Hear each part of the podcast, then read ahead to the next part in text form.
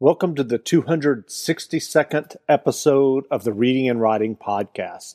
I'm your host, Jeff Rutherford. Stay tuned for my interview with Karen Hugg, author of the new novel, The Forgetting Flower. Stay tuned for the interview. This episode of the Reading and Writing Podcast is brought to you by Libro.fm. Libro.fm is the first and only company which lets you purchase audiobooks directly from your favorite local bookstore. Support your favorite local bookstore, and you can pick from more than 125,000 audiobooks, including New York Times bestsellers and recommendations from booksellers. You'll get the same audiobooks at the same price as the largest audiobook company out there. You know who I'm talking about, but you'll be part of a different story, one that supports your local bookstore. If you're new to audiobooks, they're the perfect way to get more books into your busy life. If you already love audiobooks and don't know what to listen to next, check out the recommendations and curated list from the people who know audiobooks best, your local bookseller. There's a special offer now for reading and writing podcast listeners. Get three audiobooks for the price of one, $14.99 with your first month of membership. Just use the code RW Podcast. Again, that's Libro.fm, purchasing audiobooks from your local bookstore, and use the code RW Podcast.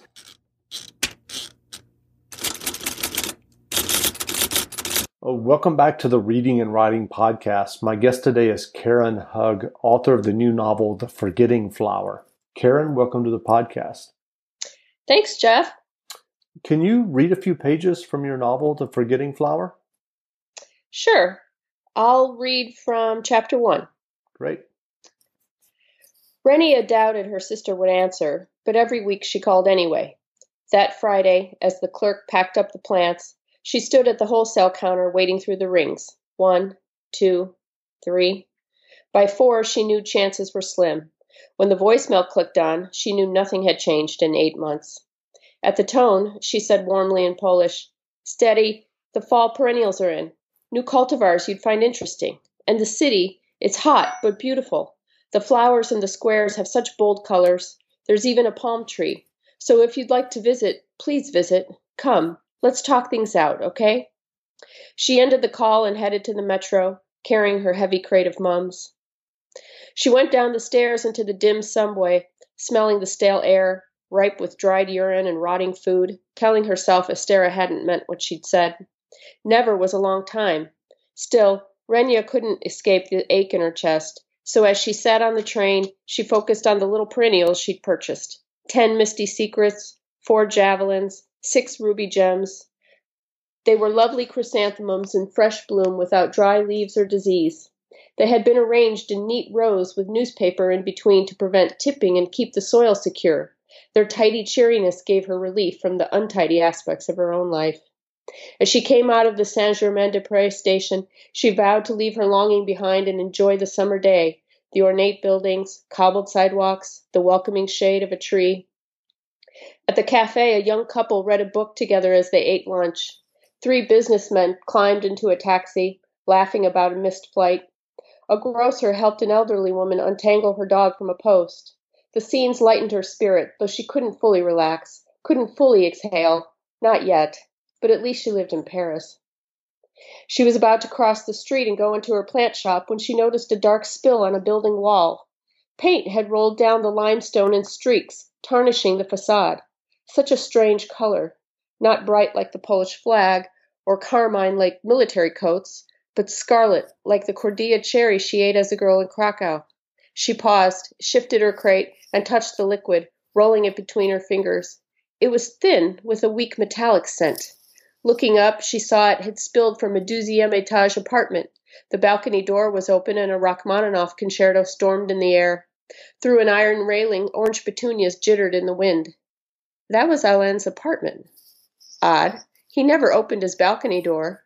She called his name, set a hand on her forehead to block the sun, waiting for him to come outside and apologize for knocking over a can of paint, laugh off some clumsy thing he'd done, but he didn't. Instead, the trumpets blared, the piano banged, the violins swooned over rolling timpani. It was as if the music answered in a language she couldn't understand. Alain, it's Renia. No response. A rising panic swelled inside.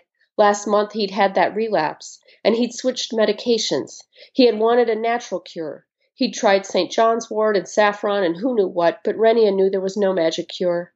Sometimes one simply had to change their attitude. She had, more or less. He'd wanted what was hidden in the atrium, and she'd helped him with it before, but she wasn't a doctor, and his condition was too serious for amateurs, and oh Lord, was it still there? Alain! Come to the door, please. The blue sky sat like a giant shroud. The concerto roared, the number two, his favorite. The liquid streaks, so scarlet red. He couldn't have done it. He couldn't. But he might have. She strained to see through the balcony railing. There seemed to be a hand with fingers, an arm stretched out on the cement floor. Difficult to. What was that an arm? Yes, it was an arm. Oh, hell. She turned and darted to the street, paused for a scooter to whiz by, and hurried to the door of Le Sanctuaire. She fumbled in her bag for the key to the shop, and after a moment dropped the crate to better search. With dirt at her feet, she found it and stuck the antique trinket in the hole, jiggling while pulling the door in a stiff hold. Finally, the lock opened, and she raced around the corner, raced around the counter to her phone by the computer. She dialed 112 and waited. The fountain at the room's center, a bowl with a goddess in her urn, trickled water like a pep talk. When the dispatcher answered, she explained that her neighbor, who lived at 35 Rue Sereine, was bleeding and needed emergency care.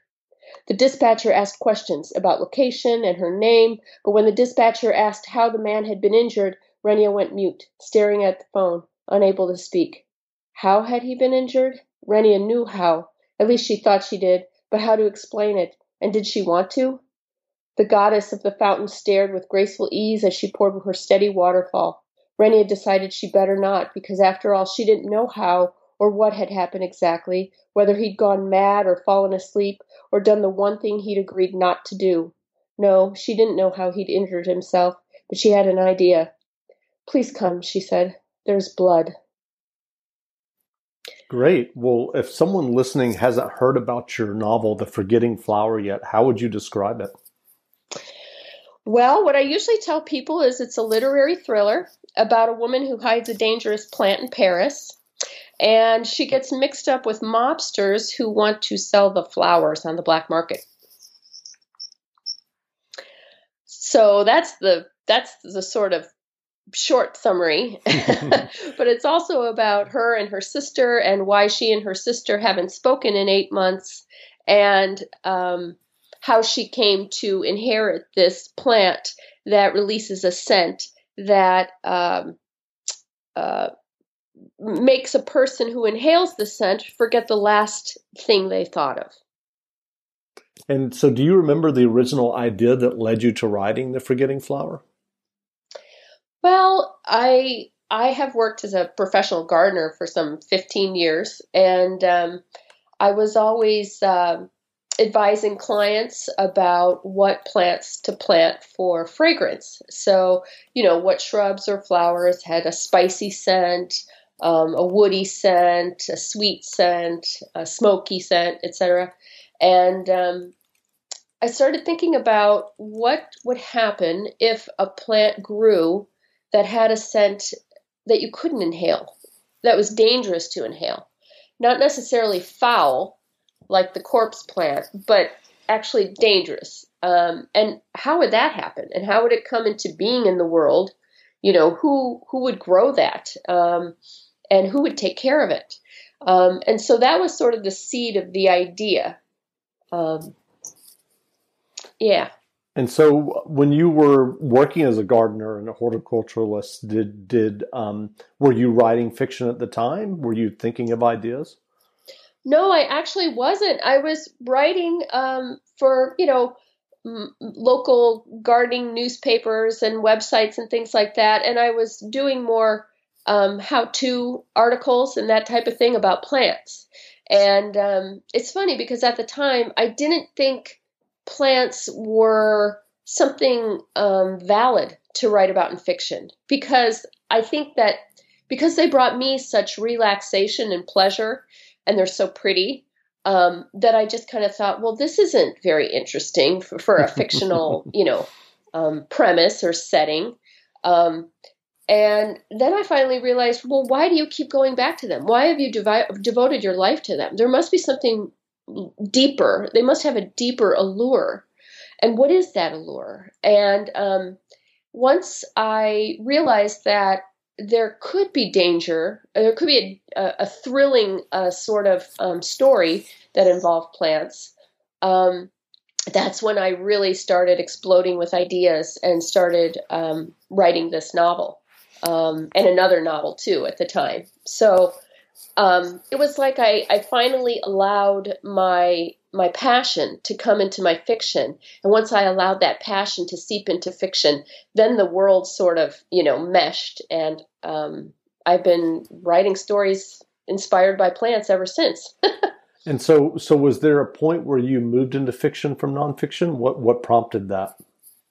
Um, well, I'd always written stories as a child, and um, before uh, I guess I seriously moved into fiction, I had been working as a, a te- uh, an editor in high tech, and um, I I found myself really drained and far away from writing fiction, and sort of um, yearned to get back there, um, and had always loved reading books and stories and that type of thing.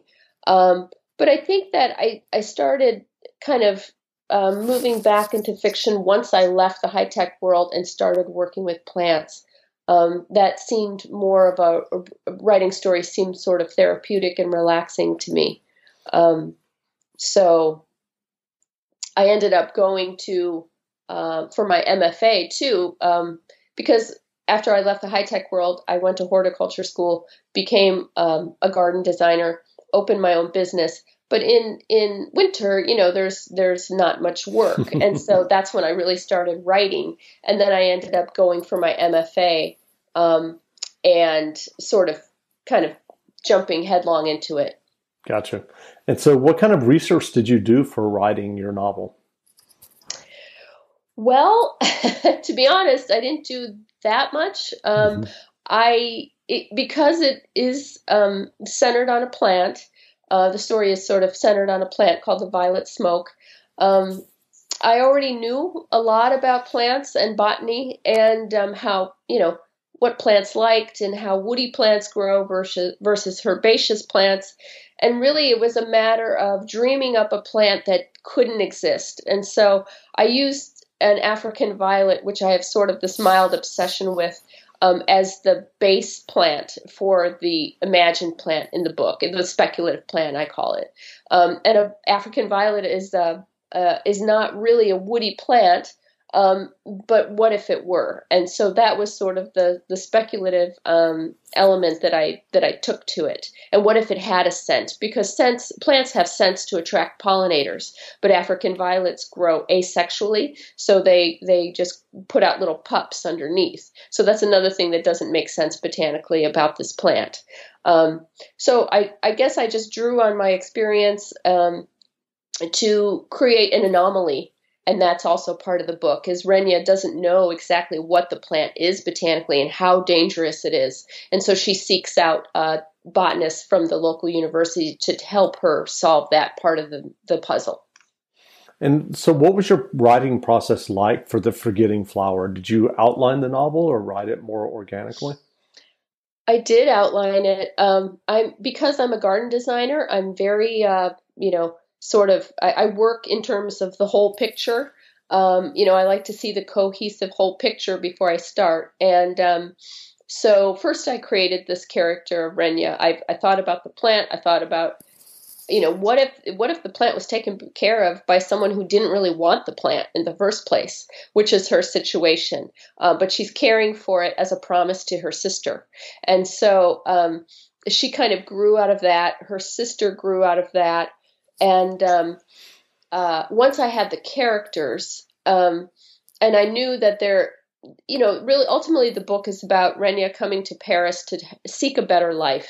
And so that better life, the, the old life she has that's not so great happens in, or happened, I guess I should say, in Poland. Um, she's from a, a, working class background, much in a, in a tougher area of Krakow. And so that created a whole nother level of the book. What if the people from her past were were pursuing her in some way? So once I had sort of the characters from her past, the characters of her present, um, I knew that there would be a conflict there. And so I also thought, well, if you have this plant that can erase a memory, that would be quite in demand. I mean, either for altruistic reasons or nefarious reasons, um, because of course people would like to maybe forget trauma, or maybe some some less upstanding people would like to trick other people. Um, like if you owed someone a debt, maybe you would use the plant to to um, kind of erase that memory from their brain to so that they wouldn't remember that you owe them money. Um, and so then I um, plotted out the scenes in sort of a logical order. Um, I I just sort of went straight for a if this happened, then this must happen, and if that happened, then this might happen, and if that happened, this might happen. So it was really a series of if then statements in the beginning, um, and also I knew I wanted to tell the story of her and her sister's estrangement in a parallel way as the book went on. So as the book moves in the present, it also moves forward in the past until those two um, stories meet at the end, at the climax of the book. Great. Well, are you planning more horticultural thrillers? Um, I am. In fact, I've already written the follow up book to this one.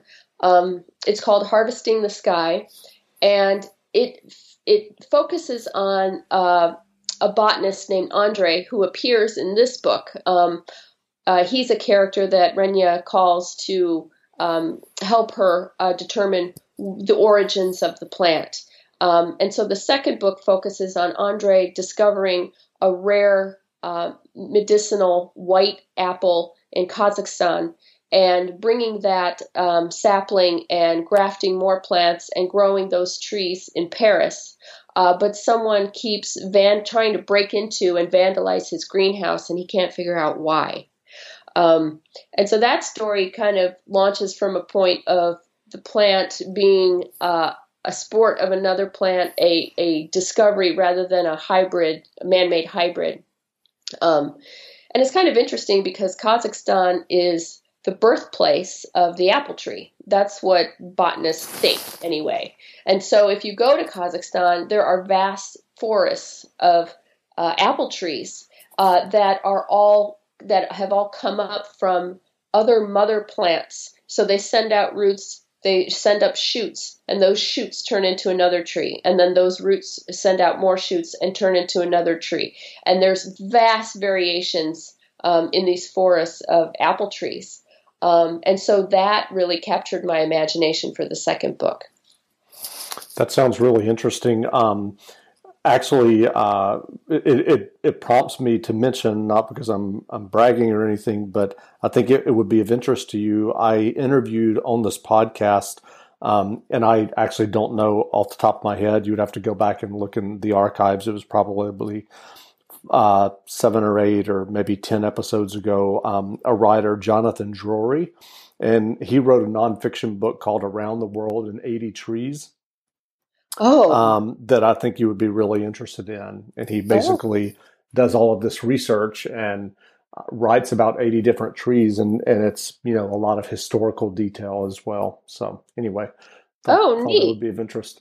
Um, so I noticed that you're an active blogger at your website, KarenHugg.com. How does blogging fit into your overall writing? Well, blogging is kind of um, where I talk with readers. Um, and I've found that a lot of people are interested in France and Paris. Um, and I know a little something about that. Um, I lived there briefly when I was a high tech editor. Um, so I, and Paris is one of my passions, and that's why I set this book there. Um, so uh, I've found that people are interested in hearing about Paris and some of, you know, occasionally I'll write about a garden I know about, um, that type of thing. Um, and I also write about books and review other people's books who I admire and have enjoyed, um, and occasionally have little author interviews myself. And then I also have things for writers on the blog about thing, you know, just outlining discoveries I've made about my author journey and um, just in terms of the writing process, the creative process, um, getting organized, um, getting your blog going, um, what I've learned about NaNoWriMo, um, what I've learned about uh, creating an author brand, um, and that type of thing. So I have my blog is sort of broken up into for readers, for writers, for people who are interested in plants, for people who are interested in France and Paris. um, so, and that's kind of in a nutshell who I am. So right. that's kind of, I guess, the blog is sort of like um, the different sides of me that I share with people. Sure. So, what advice do you have for aspiring writers who may be starting to write their own stories or novels? Yeah. Um, well, um, you know, writing is a long road. I guess I would say that first. Um, and, um, but, you know, I, I guess uh, most people come to writing fiction anyway um, as sort of a, a, you know, an escape or a, or a, you know, just sort of a relaxing hobby. And I encourage people to hang on to that the aspect that they love about it, um, where you get to dream inside of a different world. Um, and that to me is what's most pleasurable about writing. That's that's why I wrote this. That's why I set this novel in France because I thought, well, if I'm going to think about this thing for years, I want to think about the places that I love. And so, excuse me, that's why I put. Uh, that's why I said it in Paris because there is no other city that I'd rather think about over and over again than that city. so um, I encourage people to take their passions and put those on the page because when people you know see that that comes through for readers um, when you when you put put your loves and what you have your deepest feelings about on the page that shines through and that's what really makes your prose special um, i would also say that people um, that writers should should just keep revising. I mean, to me, I, there's a lot of talk about like, oh, I wrote 3,000 words today or whatever, which is great, but I think that the quality of those words is paramount. Um, and revising is so, so uh, critical to that to make all the, the sentences sing for every word to count. Um, and just when you think you've done it enough, you have to go back and do it again you know? Like you I, I doubt myself a lot in terms of how good it is. Is it good enough? You know? And um, i think that that drive will help um, a writer achieve quality. Um, so i guess those are the thir- first thoughts that come to mind sure so what books fiction or nonfiction have you read recently that made an impression on you and that you would recommend oh wow well right now, um, I'm reading the uh, Sue Burke's Interference, which is a science fiction book, um, which is features a plant uh, that is sentient. So the plant narrates sections of her books. Um, and if you are interested in that type of thing, if you're interested in plants and and sort of the their own lives, I guess, for lack of a better word, or what their perspective might be on the world. Um, read her books. Uh, her first book, uh, Semiosis, is really um, steeped in that. You learn about this stand of bamboo and how sophisticated sophisticated it's become because it's been around uh, for so long uh, that it has evolved a kind of um, nerve center, a kind of brain. Um, and so that her work I find fascinating for that reason.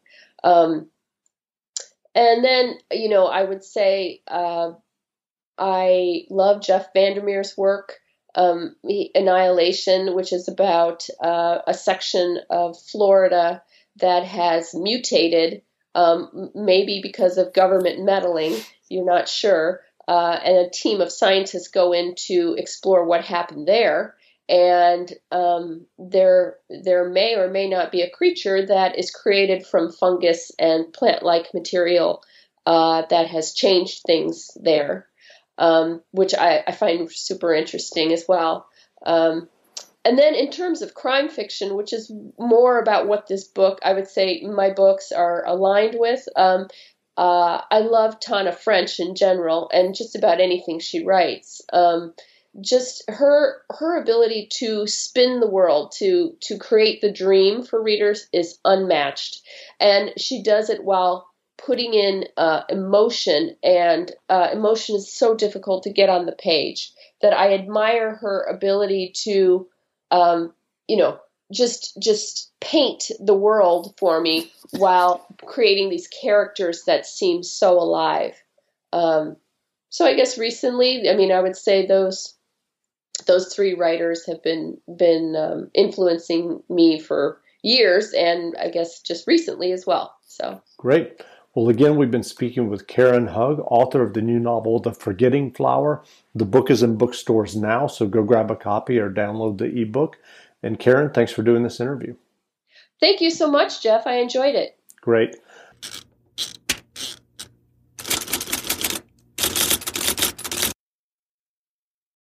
Without the ones like you, who work tirelessly to keep things running, everything would suddenly stop. Hospitals, factories, schools, and power plants, they all depend on you. No matter the weather, emergency, or time of day, you're the ones who get it done. At Grainger, we're here for you with professional grade industrial supplies. Count on real time product availability and fast delivery. Call clickgrainger.com or just stop by. Grainger for the ones who get it done.